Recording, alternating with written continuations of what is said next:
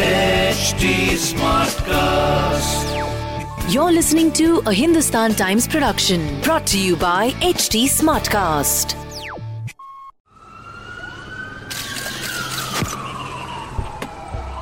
Crime stories हम सभी लोग कंज्यूम करते हैं क्योंकि या तो हम क्राइम का शिकार होने से बचना चाहते हैं या क्रिमिनल बिहेवियर समझना चाहते हैं क्राइम स्टोरीज सुनाने से मेरा मकसद आपको सतर्क करना है और क्रिमिनल माइंडसेट से वाकिफ कराना है।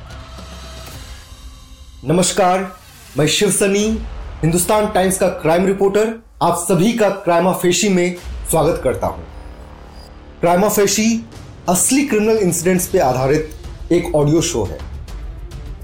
इस पॉडकास्ट में कई ऐसी कहानियाँ सुनाई जाएँगी जो ट्रिगरिंग हो सकती है।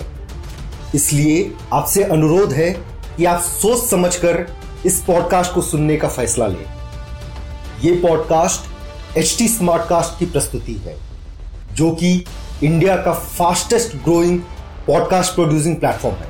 तो चलिए सुनाते हैं आपको आज की कहानी।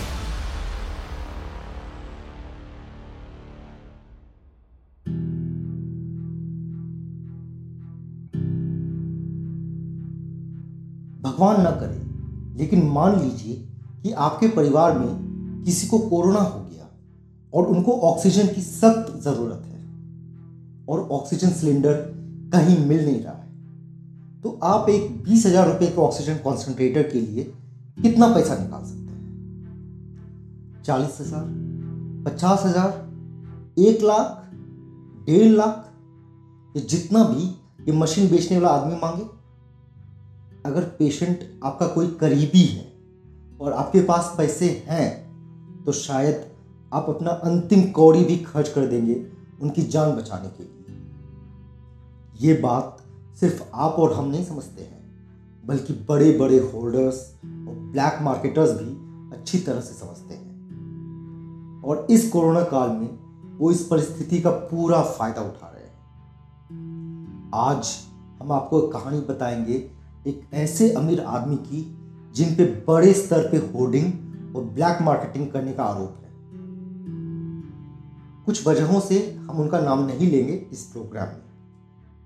एक तो बात यह है कि अभी उन पर सिर्फ़ आरोप लगे हैं। कोर्ट में कुछ भी साबित नहीं होगा। दूसरी बात ये कि उनका पक्ष अभी कोई जानता नहीं। हम उनको फ़ोन लगाए थे उनका पक्ष जानने के लिए, लेकिन उनका फ़ोन बंद पड़ा हुआ निकला। और तीसरी बात ये है कि कुछ लोगों ने यह भी मुद्दा उठाया कि जो क्राइम करने का उन पर आरोप है, क्या वो टेक्निकली एक क्राइम भी है इन द फ़र्स्ट प्लेस इस क्राइम एस्पेक्ट को हम एपिसोड के अंत में डिस्कस करेंगे। अभी के लिए इन पे लगे आरोप की कहानी सुनाते हैं। तो ये व्यक्ति एक इज्जतदार और वेल कनेक्टेड पर्सनालिटी है दिल्ली के। शहर के कुछ बहुत ही प्रसिद्ध रेस्टोरेंट्स और अन्य बिजनेसेस के मालिक भी हैं एक दिन क्या हुआ कि दिल्ली पुलिस की एक टीम निकली लॉकडाउन इन्फोर्स करवाने के लिए। और एक इंपॉर्टेंट और फ़ेमस मार्केट में पुलिस ने देखा कि जहाँ सारे रेस्टोरेंट्स बंद पड़े हुए हैं, वहाँ एक रेस्टोरेंट खुला हुआ था। और उसके बाहर कई सारी गाड़ियाँ पार्क की हुई थी। कस्टमर्स अंदर बाहर हो रहे थे। एक तरह से कह लीजिए लॉकडाउन के टाइम पे एक हुजूम सा लगा हुआ था वहाँ।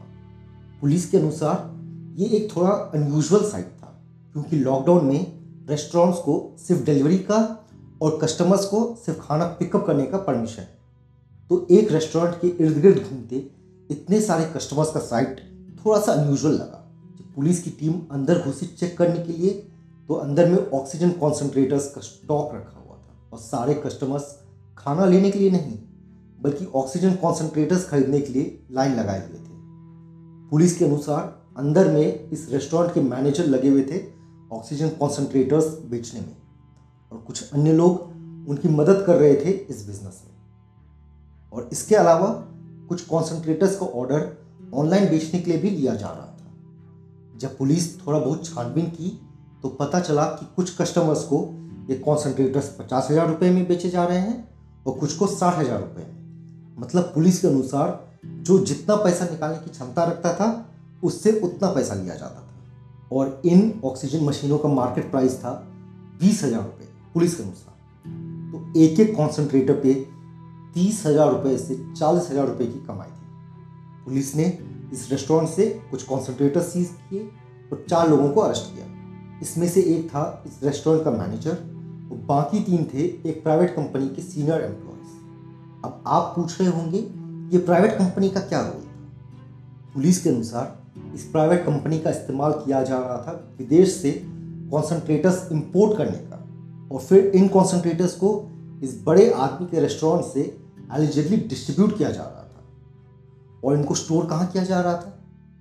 पुलिस के अनुसार इस प्राइवेट कंपनी के गोडाउन में टोटल पुलिस को 500 से ज़्यादा कॉन्सेंट्रेटर्स मिले इस गोडाउन और कुछ रेस्टोरेंट से। अभी जिस वक्त पे हम ये पॉडकास्ट रिकॉर्ड कर रहे हैं, उस वक्त वो रेस्टोरेंट के ओनर एलिजिबली भागे हुए हैं। उन्होंने एंटिसिपेटरी बेल के लिए तो फ़ाइल किया हुआ है, लेकिन पुलिस ने उनके खिलाफ लुकआउट नोटिस इशू कर दिया है। अब हम आपको इनके एलिजेड स्केल ऑफ़ ऑपरेशन के बारे में बताते हैं। पुलिस के अनुसार इन्होंने विदेश से साढ़े सात हज़ार कॉन्सेंट्रेटर्स इंपोर्ट करवाए थे। अब आप हिसाब लगा लीजिए। अगर तीस हज़ार रुपये की भी कमाई थी एक कॉन्सेंट्रेटर पे तो साढ़े सात हज़ार मशीन बेचने पे बाईस करोड़ से ज़्यादा का मुनाफा होता अब ये रेस्टोरेंट ओनर ने क्राइम किया कि नहीं, हमें ये नहीं पता।